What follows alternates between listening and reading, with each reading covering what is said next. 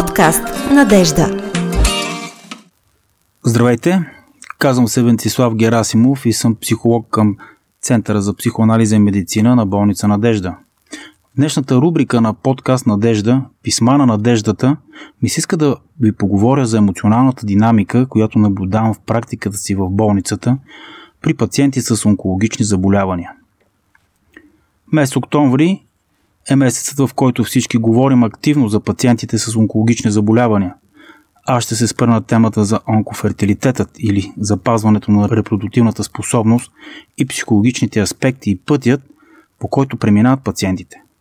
Тази тема е продиктувана от срещата ми с мой пациент, жена в късните 30 години и трудностите, през които е преминала по пътя на лечението си. Запазването на репродуктивните клетки бе един от основните стимули, които тя имаше по време на лечението, който й даваше сила и вяра да продължи, че един ден ще има бебе.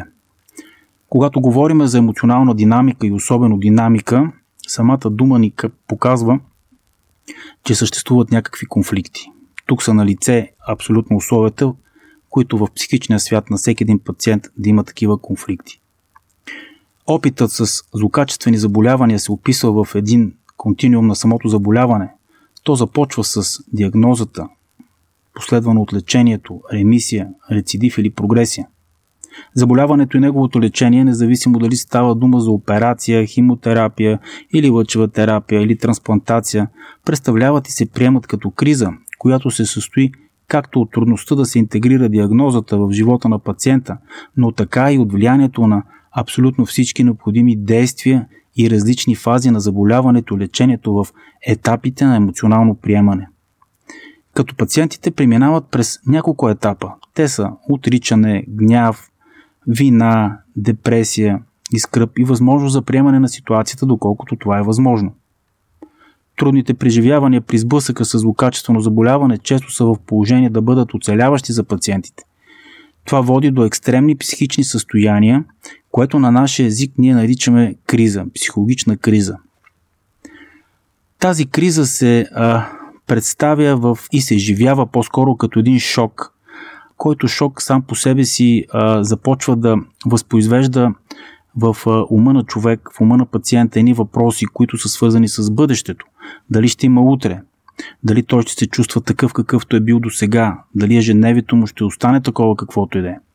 Толкова е огромен този шок, че самият пациент млъква. Той замлъква. Получава се една тишина, в която той стои в състояние, в което мисленето е невъзможно, защото психичните способности са толкова изчерпани, че няма възможност за собствена подкрепа. В такъв момент, за да може да се спаси, за да може да оцелее, психиката търси отговор на тези интензивни заливащи мисли. След това започва да се усещат едни състояния, които са създадени и продиктувани от всички, които се намират около пациента. Лекари, близки, познати, информацията от различните канали за получаване на информация, които създават едно напрежение, което също се преживява като криза от самия пациент, от самия човек, в която той не може да намери себе си, не само, че е залят от една много силна тревога, но той е залят и от тревогата на близките, на роднините, на събитията, които се случват около него. Тук трябва да може да се намери пространство, да се мисли за бъдещето. Това, което наблюдавам в практиката си, това, което виждам в историята, с която всеки ден се запознаваме с различните пациенти, е, че тази динамика и тези конфликти повтарят своята интензивност и сила, като при различните хора се понася по различен начин. В един такъв момент нашата роля, ролята на подкрепещи специалисти, ролята на специалисти, които да създадем едно пространство, в което да могат да бъдат чути и да могат да бъдат преведени на един по-разбираем език мислите, емоциите на самите пациенти, е много важно, защото в това пространство те могат да бъдат удържани. Последователно ще се опитам да опиша няколко феномена от нашия опит и от клиничната ни практика, които ясно могат да ни кажат и да ни помогнат да можем да си създадем цялостна представа за преживяванията, пред които са изправени не само пациентите на първо място, но и специалистите, близките, роднините и всички, които се грижат за тях. Нашата практика, всеки нов пациент, след приемането си той преминава през консултация и скрининг с психолог. Това е мястото, в което Ние като специалисти имаме възможността да се запознаеме с тях и да имаме представа за тяхното психично функциониране. Това за нас е много важно, защото можем да разберем къде и как се намира болестта в ума на пациента, какво може да е очакваното развитие, но и създаваме и пространство, в което да дадем възможност на пациента да зададе своите въпроси и да намерим смисъл на тези въпроси, които са свързани с много лични и интимни преживявания. Оцеляването, крайния резултат, какво ще се случи с бъдещето, пътят, по който ще се премине. Ние подкрепяме и помагаме на пациента да премине през различните по интензивност преживявания по време на лечението. Много е важно да спомена, че хората, когато започват да се лекуват от едно онкологично заболяване, усещат заплаха за своя живот и своето бъдеще. При пациентите в репродуктивна възраст това поставя много нови въпроси и създава условия, в които способността на човек да се справи по собствен начин със случващите се с него. Тоест, познато му от собствения му опит, от собственото му ежедневие, от всичко, което се е случило във времето с него, от начина по който е живял, или това е неговото обичайно ежедневие, тези способности са намаляли, защото капацитетът и целият потенциал на психиката му е съсредоточен в това да може да се подготви за предстоящото, а именно за това, което предстои по време на лечението. Това само по себе си е причина, която създава условия за много високи нива на тревожност, на депресия. Това провокира различни мисли и фантазии, които са толкова заливащи, че способността на собствената психика на човек да се справи е изправена пред разпад. За щастие, в нашата болница има възможност да се направи консултация с репродуктивен специалист и то с предимство за абсолютно всички пациенти с онкологични заболявания. Преди започването на терапията, тъй като защо е много важно да е преди терапията, тъй като самите медикаменти те ще помогнат за лечението на рака, но това в същото време, за съжаление, има и негативно действие върху половите клетки.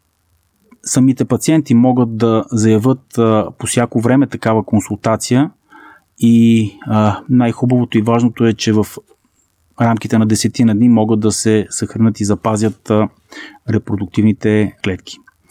Когато говорим за една общност и за една екипност в работата с пациенти с онкологични заболявания, особено когато темата онкофертилитет, много е важно, искам да кажа, мотивацията и доброто сътрудничество от страна на всички ангажирани, което дава един отличен резултат. Тоест, успешните резултати, които ние постигаме в Болница Надежда, се дължат на мотивацията на екипа, на един мултидисциплинарен екип, който е съставен от различни лекари, последователността и начина, по който всеки един от тях се включва в работата и тяхната ангажираност. При срещата ми с пациентката много силно впечатление ми направи желанието, което тя имаше за това да продължи нейния живот, но да продължи по един абсолютно нормален начин, по един обичайен начин с това, което както се казва, заслужава всеки един човек, всяка една жена. Постепенно в нашата работа, така и по време на консултацията, това, което забелязах е, че тя е много мотивирана, тя е готова и с огромно желание да съдейства на лечението и да използва всичко, което е възможно и това, което предоставя медицината при лечението на такова злокачествено заболяване.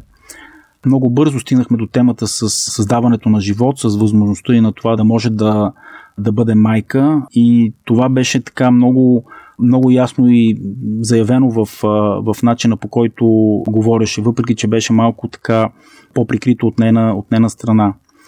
Възможностите, които предоставят за запазването на репродуктивните способности в тази възраст, изобщо при това заболяване, дадоха надежда в нея, че тя може да продължи по един нормален начин в своето бъдеще. Това създава и наистина нещо много важно, за което говорих с нея, именно възможността да може да се проектира бъдещето по начин и да се планира, по начин, по който за нея това ще бъде абсолютно нормално, че тя няма да се различава от другите хора.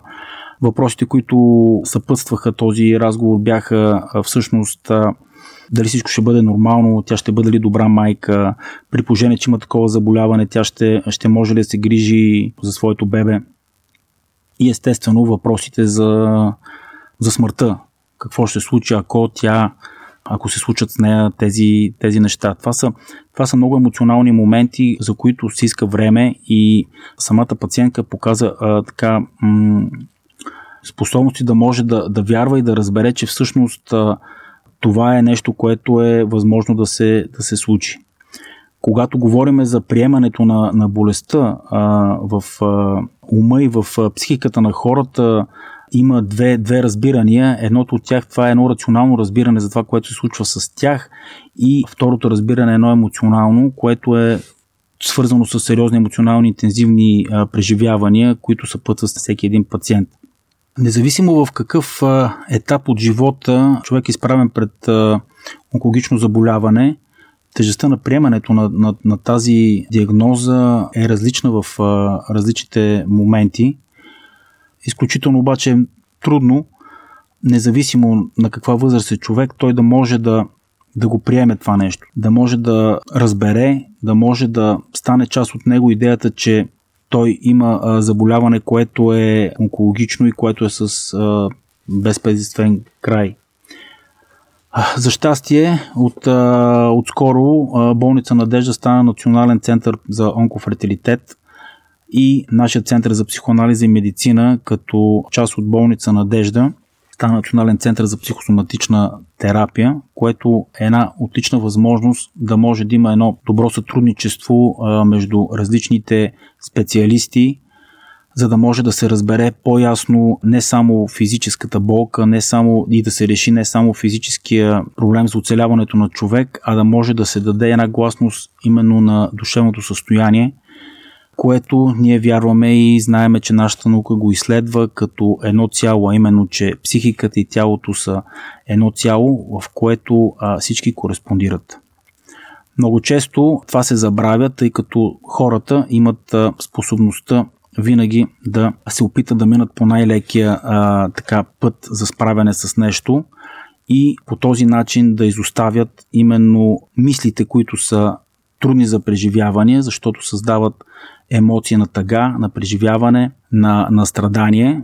Затова ние сме тук като специалисти в сферата на психичното здраве, не за да кажем на тези пациенти, че ще бъде леко, а да можем да назовем това, което се случва с тях, това, което крият и пропускат от себе си, това, което държат страни от своя поглед, да им кажем, че тялото всъщност е една сцена, на която се разиграват всички психични конфликти, предизвикани от тези трудни за приемане ситуации, които създават онкологичното заболяване, трудностите в живота и пътят, по който трябва да преминат самите пациенти. Ние създаваме пространство за пациента, в което той да може да събере, възстанови своя психичен потенциал, връзката между душата и тялото, между психиката и тялото, за да може да преодолее тази цяла тревога, да се почувства по-сигурен, да преодолее ужаса от заболяването. Това е пространство, в което ясно се разбира, че магически решения не съществуват, а решенията са в самите нас. Това беше днешната рубрика Подкаст на надежда, а именно Писма на надеждата, в която успяхме да поговорим за емоционалната динамика, не само при отделните хора, а нещо, което е абсолютно валидно и важно и се случва на всеки един човек, който минава през трудно преживяване.